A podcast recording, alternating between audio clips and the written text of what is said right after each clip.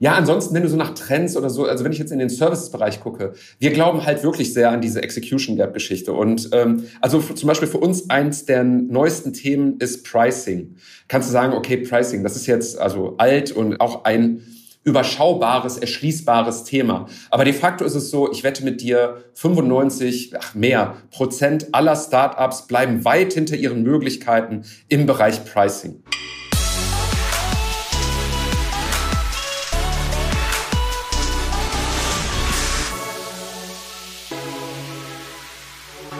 Wunderschön, dass du dabei bist. Herzlich willkommen. Danke fürs Einschalten. Unser Podcast heißt Digitale Vorreiter und wir sind dein Podcast zur Digitalisierung von Vodafone. Abos, Likes, Shares, alles natürlich herzlich willkommen.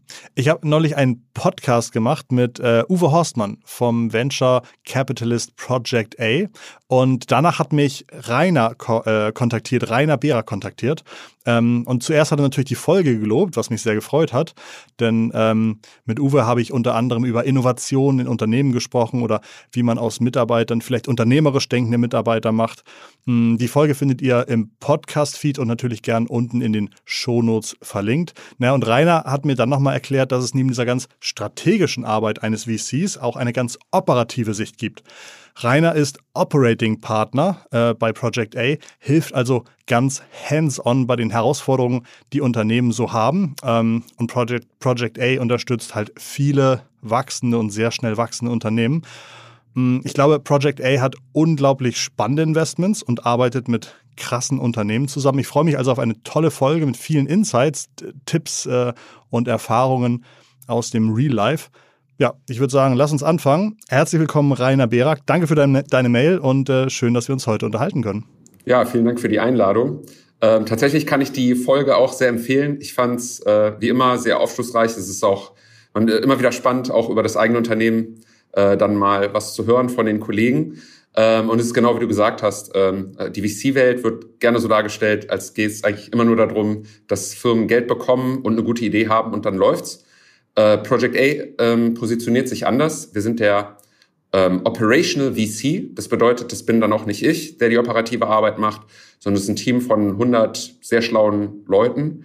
Ähm, und die sorgen dafür, dass unsere Investments noch erfolgreicher werden, als sie es ohnehin schon werden würden.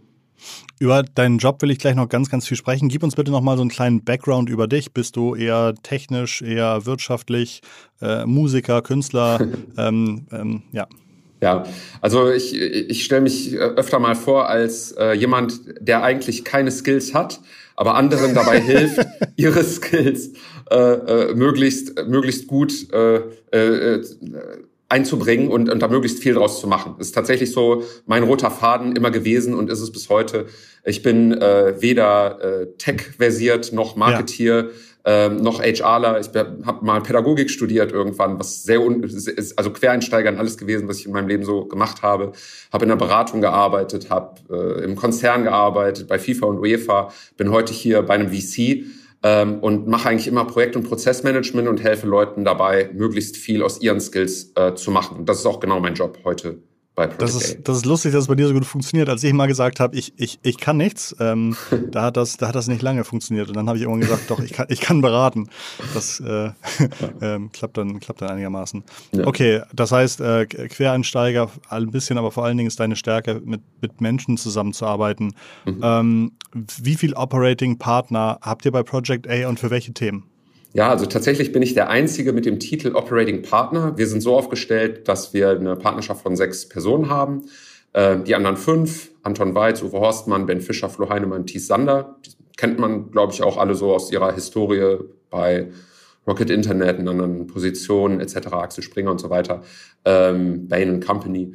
Ähm, die sind äh, General Partner und die verantworten bei uns das Investmentgeschäft oder beziehungsweise den Fondteil, also im Operational VC sind die fünf der VC und ähm, ich verantworte äh, das daran angedockte Modell einer Digitalagentur, die äh, mit ungefähr 100 Leuten, das schwankt natürlich, exklusiv nur für die Firmen arbeitet, in die unser Fonds oder unsere Fonds, unsere Fondsfamilie, muss man mittlerweile ja sagen, äh, investiert haben. Ähm, genau. Und äh, das ist mein Aufgabenbereich, äh, dass das möglichst gut funktioniert, dass die Unterstützung gut ist, äh, und dass da wirklich gewinnbringende Projekte dabei rauskommen. Gewinnbringend nicht ähm, für die Agentur, sondern gewinnbringend für den Fonds. Also im Zentrum steht dabei immer ähm, Wertschöpfung in den jeweiligen Portfoliounternehmen. So ein Fonds, ich glaube, ihr habt vier Fonds am Laufen. Ähm, läuft ja immer so, dass ihr irgendwie Geld einnehmt, bis eine Summe da ist und dann lauft ihr mit dem Geld los, investiert in Unternehmen ähm, und dann wird gehofft, dass die Unternehmen oder die Unternehmensanteile irgendwann mit einem Gewinn verkauft werden können und dann nach einer Zeit, meistens so sechs oder acht Jahre oder sowas, wird das Geld dann wieder ausgeschüttet, dann sind alle Anteile verkauft und der ähm, äh, alle, die in den Fonds eingezahlt haben, bekommen dann hoffentlich ihren Einsatz plus X zurück. Genau. Das funktioniert bei uns auch nicht anders. Das ist genau das Gleiche. Äh, das, was entscheidend anders ist bei Project A, ist eben in dem Moment, in dem Project A investiert hat, erwirbt man damit als, als Venture, als Portfolio Company äh, das exklusive Recht, äh, mit unserer Digitalagentur zu arbeiten. Das ist aber kein, äh, kein Muss.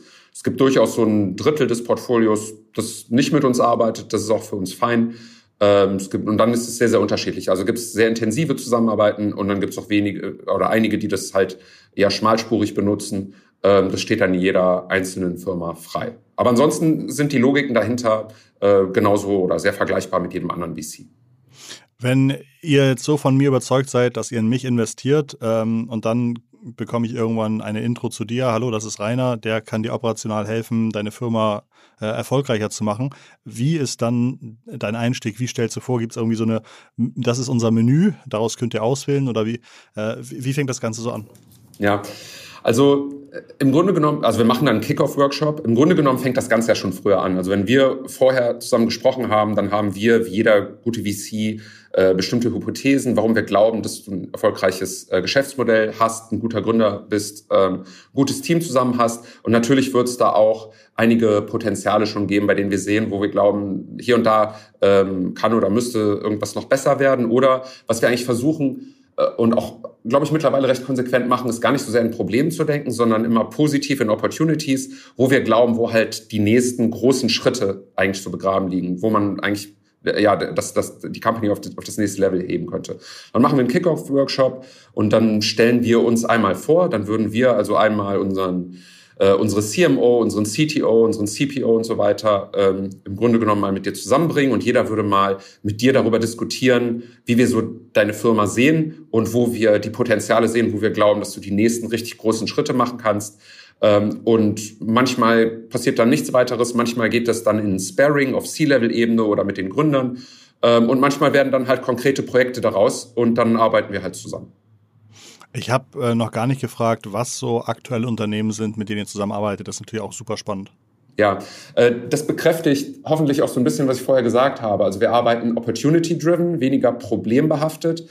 Und das ist interessanterweise auch ein, ein Missverständnis, ähm, wenn Leute auf ähm, so, ja, früher hieß das Company Builder oder auf so operative Modelle schauen. Die meisten denken eigentlich an zwei Dinge. Die denken entweder, man versucht Probleme rauszutreiben, Probleme, also im Grunde genommen an, an Schwachstellen zu arbeiten, insbesondere auch mit den Firmen zu arbeiten, die da wirklich äh, das, das klingt jetzt blöd, aber die das nötig haben, also die wirklich Schwierigkeiten haben. Äh, das ist nicht so. Wir arbeiten überwiegend mit den Firmen, ähm, die, denen, denen es sehr gut geht, an, an deren äh, größten Möglichkeiten. Wir haben im vergangenen Jahr äh, mehr als 50 Prozent unserer Zeit verbracht mit, äh, mit Sender, mit Krü und mit Trade Republic. Alle drei Unicorns, alle drei auch Anfang diesen Jahres Unicorns geworden. Ich will jetzt nicht Sender, behaupten. Sender äh, kümmert sich um, äh, um Transport, um, um, wie heißt das Wort? Äh, genau, es ist eine Logistik, Logistik mhm. genau. Ja. Krü ist ein Gesundheitsunternehmen, wo ich mit dem Handy eine Sprechstunde mit dem Arzt machen kann. Ja. Und Trade Republic ist äh, der Laden, wo ich immer hoffe, ich setze 100 Euro ein und kriege 500 zurück, aber das nicht genau. immer so funktionirt. Trade Republic, also, äh, der alte Slogan war Tip, Tip, Tap. Äh, ich kann über drei Klicks auf mein Handy äh, im Grunde genommen jede Transaktion äh, rund um Wertpapiere äh, ja. abwickeln. Okay, genau. und die sind, die sind alle inzwischen Unicorns? Die sind alle inzwischen Unicorns. Ich glaube, Trade Republic ist auch der bekannteste Case. Die haben ja mittlerweile eine Bewertung von 5,5 äh, Milliarden. Ja. Also sind auf, der Weg, auf dem Weg zum Dekakorn. Äh, genau. Ähm, sind auch sehr unterschiedliche Unternehmen. Ne? Also wenn man sich mal überlegt, sind die alle sind die alle im, sind die alle im selben Fonds oder ist das sind die einigermaßen verteilt wenigstens? Nee, die sind über die sind auf zwei äh, Fonds verteilt. Es gibt okay. auch also äh, ähm, Sender und Krü sind im zweiten Fonds, Trade Republics im dritten Fonds. Wir haben auch mhm. im ersten Fonds mit mit Spryker ähm, und mit Katawiki und also World Remit, äh, Liquid, äh, sehr sehr gute Unternehmen. Ähm, auch mit mhm. denen arbeiten wir äh, gut und intensiv zusammen. Also ich glaube, die kommen dann schon so auf den dahinterliegenden äh, Plätzen. Aber genau, das ist unser Fokus. Also wir priorisieren mhm. unsere, unseren operativen Support auf die, auf die Firmen, die den größten Impact auf den Fonds haben. Das sind wir dem Fonds schuldig, der subventioniert ähm, die Zusammenarbeit, die wir mit den Firmen haben. Das ist nicht kostenfrei, aber es, äh, es bepreist unterhalb unserer Selbstkosten. Ähm, und äh, ja, diese Subvention, die kommt aus dem Fonds. Okay. Ähm, welche Leistung kann ich bei euch kriegen? Also kann ich irgendwie sagen, macht mal SEO für mich oder bucht mal Google AdWords für mich oder macht, könnt, könnt ihr für mich meine Facebook-Einträge schreiben? Was, was gehört da ganz operativ mit dazu? SEO können wir Stand jetzt gerade nicht anbieten. Das ist tatsächlich eine unglaubliche Oh, da habe ich eine gute Ausnahme. Idee für euch, Rainer. Ja. Das heißt, wenn, wenn ihr Hörer da draußen, äh, wenn da jetzt ein guter SEO-Manager ist, meldet euch bei unserem Talent Acquisition Team, bewerbt euch. Äh, da sind wir tatsächlich gerade auf der Suche. Ansonsten kannst du bei uns aus den Bereichen, ich zähle sie jetzt auf, weil du danach gefragt hast, tut mir leid, ähm, Design, QA, Produkt, Frontend, Backend, DevOps, ähm, alle Marketingkanäle, online und offline, Sales, sowohl äh, Ex Execution als auch CRM-Systeme etc., Data, also sowohl äh, die, der, der BI oder Analytics-Teil als auch Data Engineering, Talent Acquisition, HR, äh, Brand und Communications alles bekommen. Ich muss kurz einhaken. Rainer hat jetzt nicht von einem Zettel abgelesen. Ich habe ja, ich sehe ihn ja über Zoom und er hat jetzt einfach sozusagen vor sich hingestarrt und das war alles, äh, hat das alles vor seinem geistigen Auge abgespult. Absolut. Äh, was ich auch gar nicht so schwer finde, weil das ist so unsere, unsere Logik, in der wir denken. Also im Grunde genommen hast du erstmal so die Wertschöpfungskette. Erstmal am Anfang steht halt Produkt und Design. Äh, dann entwickelst du das Ganze, dann hast du halt von den Backend, also den IT-Teil. Dann musst du es verkaufen, gehst du in den Marketing-Bereich rein. Ähm, wenn du im B2B-Bereich bist, ist mit dem Marketing die Conversion leider noch nicht äh, gelungen, sondern gehst du in Sales das Ganze datengetrieben, das Ganze unterstützt äh, aus natürlich der, dem People's Stream. Also äh, äh, du musst die Leute holen, Talent Acquisition, und du musst sie behalten, HR. Das ist eigentlich so die Logik, in der wir denken. Und dann hast du eben noch Brand und Communications, um das Ganze schön und sauber und gut einzupacken. Äh, das kann ich, glaube ich, auch morgens um drei im Schlaf irgendwie so runterbeten. Das ist ja jetzt ein sehr methodischer Ansatz. Ist für dich, für deinen Job wichtiger, dass du zu vielen Themen Top-Notch-Experte bist oder dass du einfach wirklich sagst, du hast geile Werkzeuge, gute Methodik und kannst irgendwie äh, immer den richtigen Prozess aus der Hosentasche ziehen. Ja, also ich selber, ich selber überhaupt nicht. Äh, ich weiß, also wenn du, wenn du acht Jahre hier arbeitest, ist es fast, kannst du davon gar nicht davonlaufen. Irgendwann lernst du dann auch, was, was im Marketing eine Attribution ist und was der Unterschied, Unterschied zwischen Java und JavaScript ist, zumindest so grob. Aber ähm, das ist nicht, was ich jetzt mitbringe. Ich war bei Project A, ich habe jetzt ein Team nicht genannt, das ist das Venture Development Team. Mhm. Äh, wir sind eigentlich ein Haufen Spezialisten. Die können alle das, was sie da tun, richtig gut. Und wir haben ganz schlank irgendwann mal dazugepackt, das ist auch meine Story bei Project A, warum ich überhaupt dabei bin. Wir haben irgendwann gemerkt, wenn du diese Spezialisten nimmst und mit einem Venture zusammenpackst, dann entsteht da jetzt nicht auf wundersame Weise ein super Projekt, sondern da brauchst du lean und pragmatisch, aber du brauchst ein gewisses steuerndes oder helfendes Element, sowas wie Projektmanagement. Da, da, da werden Gründer nachvollziehbarerweise schnell nervös, weil sie sagen, oh, das ist Overhead, da haben wir eine gewisse Aversion, das ist auch nachvollziehbar. Aber im Grunde genommen, so auf einer, auf einer schlanken Spur brauchst du das, damit dann ein gutes Projekt rauskommt. Jemand, der drauf schaut, äh, welche Ressourcen brauche ich für welches Projekt, was sind die Deliverables, was ist die Zeitlinie, äh, bis rein in Monitoring der, der, der Kosten, der Rechnungsstellung und so weiter. Ähm, ja, da habe ich im Grunde genommen selber bei Project A irgendwann mal das Venture Development Team gegründet, irgendwann mal jemandem übergeben. Ähm, genau, aber das gibt's heute noch und das machen wir auch. Genau. Wenn du jetzt mit deiner neuen Company anfängst zusammenzuarbeiten, hast du für dich schon äh, äh Red Flags oder was ist das Gegenteil von Red Flag, White Flag? ich weiß gar nicht. Aber ja. wie, kannst du irgendwie erkennen, oder es ist ein, ist ein Zeichen, das wird richtig gut klappen und das ist ein Zeichen, da werden wir viel ähm, Überzeugungsleistung bringen müssen? Die Gründer müssen ja nicht mit uns zusammenarbeiten. Mhm. Und de facto gibt es natürlich auch solche, die da einfach keine Lust drauf haben. Das ist fein. Ähm, wenn jemand von Beginn an eigentlich keine Lust hat auf den Austausch mit uns, dann ist das okay. Ähm, dann ist das allerdings für mich auch irgendwie ein bisschen ein Warnsignal. Äh, wir haben schon eine extreme Korrelation und ich sage jetzt, ne, also man, es gibt ja diesen Spruch äh, Causation versus Correlation. Ähm, ich sage jetzt nicht, dass dass der Erfolg immer an oder durch, durch unseren Support kommt. Ja. Aber die Korrelation zwischen denjenigen, die da einfach überhaupt keine Lust drauf haben und den Firmen, die da nicht gut gelingen, ist hoch. Und ich glaube, das hat viel damit zu tun, dass so eine Beratungsresistenz äh, einfach äh, oft ein Zeichen von Schwäche ist. Oder andersrum, ich glaube, jemand, der richtig stark ist, der ist auch froh über guten Input. Ähm, und vielleicht ist dann manchmal unser Input nicht gut, ähm, aber äh, im Grunde genommen, wir sehen die richtig starken Gründer, die sind immer sehr, sehr offen dafür, mit uns zusammenzuarbeiten, mit uns zu sprechen und sich das Ganze zumindest mal anzugucken. Wenn ich frühzeitig sehe, dass das stark abgelehnt wird, dann ähm, führt das vielleicht manchmal dazu, dass ich skeptisch beim Investment bin. Du hattest eben ja schon relativ cool gesagt, na erst kommt irgendwie äh, so, so, eine zeitliche Abfolge, wie sozusagen eure Leistung vielleicht auch helfen können. Hm, hast du vielleicht irgendein Beispiel, vielleicht aus der Vergangenheit, was ihr ganz konkret zusammen gemacht habt oder ähm, wo man irgendwie gesehen hat, da haben wir sehr erfolgreiche Projekte gemeinsam mit den Unternehmen angegangen? ist ganz unterschiedlich. Ich würde, ich, ich kann gerne zwei, drei Beispiele geben, würde mhm. nur sagen, das war unter unseren Unicorns, ich würde nicht das konkrete Venture nennen, wenn das okay mhm. ist. Ähm, was haben wir beispielsweise gemacht? Wir haben mit einem Unicorn daran gearbeitet, die, die komplette Entwicklung, also das komplette Front- und Backend-Entwicklung, äh, lag, lag zu Beginn des Projektes bei einer Agentur. Man war also in einer gewissen Abhängigkeit von dieser Agentur und war nicht mal besonders begeistert von der Leistung. Und was wir dann gemacht haben, ist, wir sind mit nahezu unserem kompletten IT-Team reingegangen, haben äh, im Grunde genommen nach und nach die Verantwortung von dieser Agentur ähm, übernommen, haben das Unternehmen unabhängig von der Agentur gemacht haben gleichzeitig als Investor müssen wir natürlich sehr darauf achten, dass die Firmen dann nicht in Abhängigkeit von uns ge äh, äh, geraten.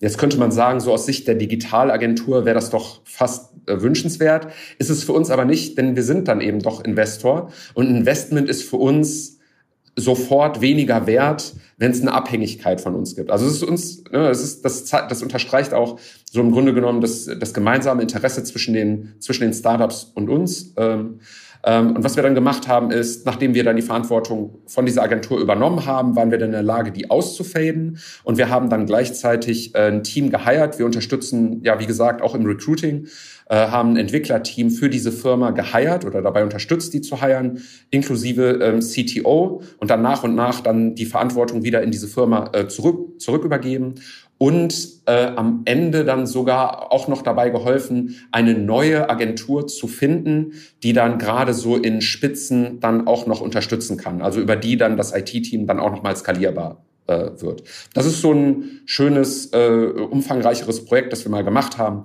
Bei anderen, wir bauen Data Warehouses. Kann ich kurz einhaken? Ist, ist, das, ist das für dich ist das für dich eher ein schlechtes Zeichen, wenn du sagst, äh, Unternehmen sind sehr stark von Agenturen abhängig? Viele zentrale Themen sollte man in-house haben? Ähm, bedingt. Es kommt hm. drauf an. Ähm, ich finde, es wird da zu sehr generell drauf geachtet, arbeiten die jetzt mit einer Agentur oder arbeiten die oder machen die alles ähm, intern. Ich glaube, eine Firma sollte sehr darauf achten, welche Bereiche die Werttreiber sind, und zwar Werttreiber im doppelten Sinne, sowohl den Revenue treibend als auch den Firmenwert treibend. Also wenn ich versuche, mich als digitale Firma aufzustellen, äh, bei der der Kern des Firmenwertes im starken Marketing liegt oder in einer starken IT, dann muss ich das in-house haben. Dann kann das ja nicht jemandem anderen gehören. Also der, der, der Wert meiner Firma, meine Assets, die müssen mir schon gehören. Aber wir sehen schon auch, dass manchmal digitale Unternehmen, früher hätte man gesagt, zum Beispiel eine IT muss immer intern sein. Da sehen wir mittlerweile auch, es gibt digitale Firmen, die können sehr stark und sehr wertvoll sein, aber die Entwicklung macht dann jemand externes. Und das kann auch durchaus mal im Marketing und mal in einem anderen Bereich so sein. Sondern muss man einfach gucken, wo liegt. Wo fällt liegt dir dann, fällt ja. dir dann ein Beispiel ein? Also von einem Unternehmen, das IT ist, aber trotzdem auch mit externem Development einen hohen eigenen Wert hinbekommt? Hatten wir allerdings auch da, okay. würde ich jetzt, glaube ich, ungern die Firmennamen nennen. Was, was wir okay. durchaus haben, ist eine ganze Reihe Firmen, die sich, äh, die sich im Marketing extern helfen lassen oder auch mit, mit Marketingagenturen zusammenarbeiten. Und es gibt andere, die sagen, nee, das ist eigentlich Kern, Kern unseres Firmenwertes. Okay, super. Spannend. Hattest du noch, okay, das hattest du noch, hatte ich dich jetzt unterbrochen, hattest du noch ein zweites Beispiel? Ich ähm, weiß nicht mehr. Ja, äh, äh, vielleicht ein weiteres Beispiel, das auch zeigt, wie vielfältig das Ganze sein kann. Äh, es oh ja. gab ein, eine Firma, die, also wir haben diese Expertisebereiche, die ich vorhin genannt habe. Und mhm. das ist quasi das, was so auf der Karte steht. Und wir mhm. sind aber eher so ein Restaurant, das eben auch sagt, hey, wenn du Appetit auf irgendwas hast und wir haben die Zutaten, dann sprich uns halt an und vielleicht können wir das kochen. Da gab es zum Beispiel ein Unicorn, das gesagt hat, wir möchten gerne mal ähm, wir möchten gerne mal mit einem Ableger unseres Unternehmens verschiedene Märkte testen. Und haben uns dann fünf Märkte genannt und dazu gehörten dann eben äh, Polen, Spanien und Italien. Und die haben uns gefragt, ob wir ein paar Generalisten bei uns haben, die mit, die mit ihnen zusammen mal diese Märkte testen können. Und äh, wir hatten jetzt niemanden in diesem generalistischen Venture Development Team, um das zu machen. Wir hatten allerdings einen Marketing Manager aus Spanien bei uns in der Firma, also sind eh eine recht internationale Firma, ähm, und ähm, zwei BI Manager, ein Italiener und ein, ein Kollege aus Polen. Ähm, und die haben einfach ein sehr generalistisches Mindset und haben die gefragt und die hatten da auch Lust drauf, haben die zusammengebracht. Das war ein sehr gutes Projekt. Ähm, Polen und Spanien wurden getestet, dann abgeschaltet. In Italien sind wir mit der Firma mittlerweile seit gut einem Jahr unterwegs. Äh, und der, dieser BI-Manager, der ist jetzt, der wird am Ende anderthalb Jahre Country Manager Italien für diese Firma gewesen sein. Hat da großen Spaß dran. Das funktioniert hervorragend. Ist mittlerweile eine der wichtigsten Märkte für dieses Unternehmen. Ähm, so kann man auch mit uns arbeiten und sowas machen wir auch jederzeit gerne. Wie sah deine aktuelle Woche aus? Bist du den ganzen Tag in Zoom-Call, schreibst du E-Mails, äh, musst du mit Leuten dich persönlich treffen? Ich bin tatsächlich nonstop in Zoom-Calls. Ähm, äh, die Frage hattest du mir vorher gesagt, ich habe mal kurz durchgeguckt, ich rache das mal kurz runter. Also wir hatten äh, natürlich in All Hands, wie, wie viele gute Firmen. Ich habe mit nahezu jedem C-Level, mit jedem Teamlead bei uns einen wöchentlichen Joe Fix, also so einem CTO, CMO, Talent Acquisition Team, äh, VP Brand, VP Data Analytics und so weiter. Wir haben diese Woche die Ressourcenplanung für den nächsten Monat, für, für September gemacht. Das machen wir einmal im Monat, schauen wir halt drauf über unsere 100 Leute und unsere 40, äh, 50 aktiven Ventures und überlegen, wen wir wo einsetzen. Ähm, wir hatten diese Woche eine Diskussion mit äh, dem German Deep, Te äh, German Deep Tech Institute über eine mögliche Kooperation. Wir haben einen Kickoff gehabt mit, mit einem Venture bezüglich Pricing. Da arbeiten wir gerade sehr viel mit SKP zusammen. Ich hire gerade äh, einen Chief of Staff, auch da, wenn jemand Lust hat, äh, da habe ich Interviews geführt äh, diese Woche. Ähm. Ich habe bei einem Corporate LP, also äh, Investoren bei uns sind ja unter anderem auch Corporates, äh, einen Impulsvortrag gegeben zum Thema Wissensaustausch. Ich hatte eins meiner Lieblingsthemen diese Woche, nämlich Datenschutz. Da beschäftigen wir uns auch jede Woche eine gute Stunde mit. Verschiedene taktische Meetings zu Ventures. Dieser Podcast hier. Und äh, ich beschäftige mich aktuell natürlich sehr viel mit der Project A Knowledge Conference, äh, da können wir vielleicht nachher auch noch mal kurz zu sprechen. Da, ja. da wirst du ja auch äh, sprechen, da wirst du ja auch einen Vortrag halten, auf den ich mich sehr freue. Mhm. Ähm, zum Thema äh, YouTube. Also alle mhm. Zuhörer hier. Äh, sollen wir gerade noch ein, äh, sollen wir gerade einen Invitation Code teilen? Äh, total gerne. Das ist, ich finde, ich bin ganz begeistert. Ja, also, äh, unbedingt. Also, also, du kriegst tatsächlich, wir kriegen in dieser Folge sozusagen so viele Themen angesprochen, wie ich sonst in, in drei Folgen nicht angesprochen kriege. Wir können, Mega. wir können gerne auch nochmal irgendwann eine zweite Also eure, machen, eure, eure PackCon ist eine Konferenz, die macht ihr einmal im Jahr, die ist glaube ich im Richtig. Oktober diesen Jahres und ja. da holt ihr irgendwie ganz viele sehr beeindruckende Speaker und sprecht über ganz viele Themen und dieses Jahr habt ihr irgendwie ein Oberthema, das heißt? Also wir haben ein Motto, das Motto, Motto. ist the, the Art of Dissent. Ja. Äh, also vielleicht noch ganz kurz, also am 8. Oktober, richtig. Ähm, ganz große, bekannte Speaker versuchen wir nur ein bisschen zu machen. Die, mhm. die, die locken dann doch immer äh, sowohl ähm, Partner als auch, äh, als auch äh, Teilnehmer an. De facto ist aber der eigentliche Star dieser Veranstaltung sind einfach echte operative Macher. Also genau aus den Bereichen, die ich vorhin aufgezählt habe, äh, Leute, die irgendwas gemacht haben. Und zwar dort mit Fokus auf, äh, wir nennen das den Execution Gap schließen. Also quasi nicht äh, so das typische Blabla aller Konferenzen, wo man darüber spricht, wie komme ich jetzt von einer algorithmischen äh, Attribution dann nochmal auf das nächste Modell und in Wirklichkeit macht, machen alle Last Click, sondern wirklich auf, warum, äh, warum ist das eigentlich so schwer von Last Click auf die Badewanne zu kommen. Also die Marketeers wissen, glaube ich, jetzt, äh, wovon ich spreche. Und das ist halt richtig schwer. Also wir wissen von vielen großen digitalen Firmen, dass, die, dass denen dieser Schritt richtig schwer fällt. Darüber spricht halt nur keiner. Und auf der PACON sprechen wir genau darüber ähm, und sprechen darüber, wie man halt diesen Execution Gap überwinden kann. Ähm, ja, genau. Also 8. Oktober, äh, wenn ihr die Veranstaltung sucht, gebt einfach bei Google PACON, also P-A-K-C-O-N ein, dann werdet ihr die finden.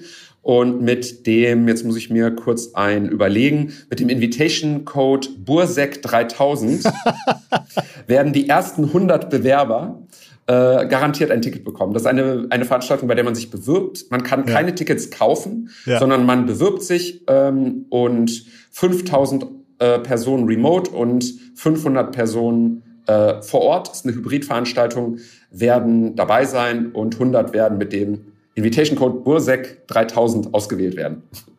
Ich, äh, die nächste Frage, ich weiß gar nicht, ob man die so stellen kann. Ich habe fast das Gefühl, es macht ja alles Spaß. Aber ich wollte fragen, welche Trends, die du so am Markt siehst, äh, Projekte, Marketingkanäle, gibt es da irgendwelche Sachen, die dir besonders viel Spaß haben? Du hattest eben schon gesagt, ähm, Lieblingsthema Datenschutz, das war vielleicht nicht ganz ernst gemeint, aber gibt es Themen, wo man nochmal sagt, da bist du nochmal zehn Minuten extra im Call, obwohl du eigentlich schon weiter müsstest? Also wenn du jetzt speziell Marketing ansprichst, ist natürlich TikTok total spannend. Das gucken ja. wir uns gerade intensiv an. Äh, ist, ist wirklich sehr interessant. Wir haben ein paar Firmen, die, die das sehr proaktiv angehen. Äh, no Unity extrem junges, super sharpes, gutes Team. Äh, Was macht lernen. No Unity? No Unity ist eine Plattform, in der Schüler von Schülern lernen. Ähm, also da gibt es die sogenannten, äh, ich glaube, Knower heißen die, also die Leute, die etwas wissen und die teilen ihr Wissen auf dieser Plattform dann mit anderen Schülern, die, die dann dort Unterstützung bekommen in den verschiedenen Bereichen, die man halt so in der Schule lernt. Es ist ein sehr, sehr junges Team, starke Leute und äh, in der Zielgruppe ist, spielt TikTok natürlich eine riesige Rolle, aber nicht nur da. Ähm, Krü probiert das äh, meines Wissens auch aus. Ähm, jetzt muss ich kurz überlegen, Trade Republic äh, auf jeden Fall auch. Ähm, also auf der anderen Seite ist ganz interessant. Ähm, äh, also hey, äh, TikTok war auch äh, Sponsor bei der letzten Fußball-Europameisterschaft äh, und ja, die Wahnsinn. DFL hat mit denen zusammengearbeitet. Auf der anderen Seite gibt es auch immer noch äh, nicht wenige, auch Investoren beispielsweise, die TikTok äh, problematisch finden und sagen, das ist äh, ja also aus all den bekannten Gründen vielleicht etwas, ja. was man, wo man ein bisschen drumherum schiffen sollte. Okay, also aber das ist auf jeden Fall ein Thema, das irgendwie spannend ist, wo sich viel bewegt, wo es noch, wo es noch keine Jahre alten Best Practices gibt, weil die ganze Plattform genau. erst am werden ist und trotzdem, aber ich, also ich bin auch heavy TikTok-User. Ich sehe teilweise so extrem gute Werbung. Ähm, neulich habe ich von, also die halt wirklich so authentisch gemacht sind, dass sie in die Plattform passen und nicht wie man sieht lustigen Content, dann kommt eine Werbung, dann kommt wieder lustiger Content, sondern die es richtig, richtig gut schaffen, sich komplett zu integrieren und mutig zu sein und äh, richtig witzige Memes zu machen. Okay. Ja, total. Und wir haben viel mit den TikTok-Kollegen hier auch gesprochen. Ähm, ja. Wir haben dann einen ganz guten Draht. Und also die unterstützen das natürlich auch stark. Also wer sich damit beschäftigen möchte, äh, macht auf jeden Fall Sinn. TikTok unterstützt selber Agenturen, die dann auch bei den Creatives helfen, äh, weil die natürlich auch wollen, dass da guter Content äh, entsteht. Äh, das ist schon eine prima Sache. Ansonsten. Bei TikTok gesagt, ist ja auch so ein, da gibt's auch so einen, äh, äh, so, einen, so einen Kollegen, der bei TikTok arbeitet, der ist, glaube ich, erst 18 Jahre alt oder so. Ne? Ich weiß nicht, ob ihr mit dem zu tun hattet, mit dem Charles. Nein, mit dem haben okay, wir noch nichts zu tun, aber ja. Okay. Ähm, ja, ansonsten, wenn du so nach Trends oder so, also wenn ich jetzt in den Services-Bereich gucke, wir glauben halt wirklich sehr an diese Execution Gap-Geschichte. Und ähm, also zum Beispiel für uns eins der neuesten Themen ist Pricing. Kannst du sagen, okay, Pricing, das ist jetzt also alt und äh, auch ja. ein überschaubares, erschließbares Thema. Aber de facto ist es so, ich wette mit dir, 95, ach mehr Prozent aller Startups bleiben wow. weit hinter ihren Möglichkeiten im Bereich Pricing. Und es gilt wahrscheinlich für, für viele Themen. Und ähm, wir glauben sehr daran, wenn du als Firma alle Dinge, äh, die ich aufgezählt habe, solide oder gut machst, dann kann ich eigentlich kaum, kaum etwas stoppen. Und das ist eigentlich, wo wir glauben, äh, da kannst du äh, ja am meisten helfen und, und den meisten Mehrwert. Da kannst du auch als Gründer, machst du alles richtig, wenn du nicht in einem Thema der Beste bist, sondern wenn du einfach alles richtig gut machst. Wie kann ich im Pricing vorgehen? Also soll ich immer mehr, immer mehr in, in Abo-Richtung gehen oder testet man das, macht man AB-Tests? Also hängt total natürlich vom Geschäftsmodell mhm. ab. Äh, ist in Software as a Service ganz anders, als wenn du äh, Robotik-Algorithmen verkaufst oder äh, vertikal integrierte Handtaschen. Ähm, und wenn du dir unser Portfolio anschaust, dann ist da ja wirklich, das ist ja äh, sehr, sehr, sehr vielfältig. Ähm, äh, muss ich nochmal hören, was, was Uwe dazu erzählt hat, ähm, wie da quasi die, die Venture-Auswahl ist. Tatsächlich ist das aber auch für uns ein Thema, da sind wir keine Experten, da arbeiten wir ähm, sehr eng mit Simon Kucher und Partners zusammen.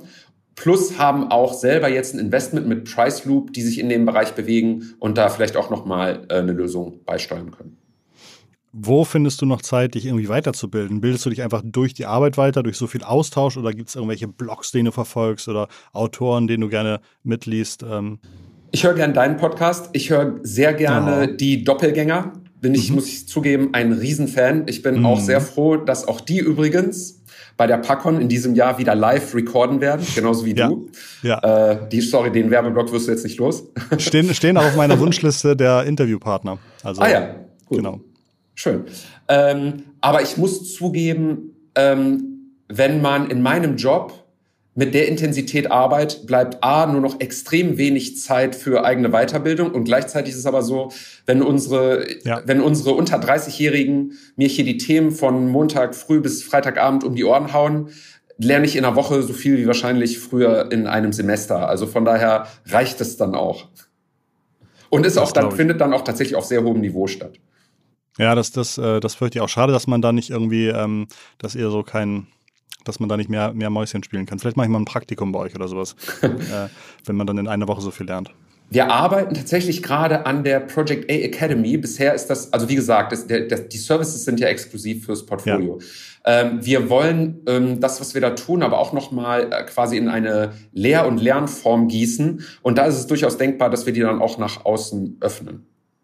Schon mal schauen. Mm, wahrscheinlich habt ihr auch so ein bisschen Unternehmen im Blick, die Marktbegleiter sind, die vielleicht von anderen VCs ähm, unterstützt werden. Gibt es bei dir so eine Checkliste, wie du versuchst, einem Unternehmen oder ein Unternehmen äh, zu verstehen, wo sie erfolgreich sind, was sie gut machen, auch wenn du keine internen Zahlen kennen kannst? Für mich persönlich sind das, also klar, es gibt ähm, natürlich in jedem dieser Expertisebereiche so ein paar Dinge, wo man irgendwie relativ schnell entdeckt, irgendwie, ob das jetzt sinnvoll ist oder nicht. Also also wenn es ein B2B ist, wie gut integrieren die äh, Marketing und Sales? So ein Klassiker. Ne? Also du hast ein B2B-Unternehmen und du hast Marketing und Sales-Leute und da geht nichts zusammen. So, da weißt du schon mal irgendwie, das, das Potenzial. Oder, oder das Marketing ist nicht datengetrieben. Oder wie wird eigentlich das Marketingbudget ausgesteuert? Dann die ganze Thematik im Tech-Bereich natürlich ist das bewusst in oder outsourced oder ist das eher so passiert und macht das eigentlich bei der Firma jetzt Sinn oder nicht? Wie gehen die an das Datenthema ran? Äh, da gibt es schon diverse Dinge, die du dir dort äh, anschauen kannst. Ich muss allerdings auch zugeben, sehr intensiv beschäftige ich mich mit den, den äh, Ventures, die noch nicht in unserem Portfolio sind, nicht. Das macht dann eher unser ähm, Investment-Team. Das sind dann eher so Betrachtungen, die dann bei uns entstehen in dem Moment, in dem wir vielleicht in einer Due Diligence sind, also noch in der Prüfung, ob wir ein Investment machen sollen.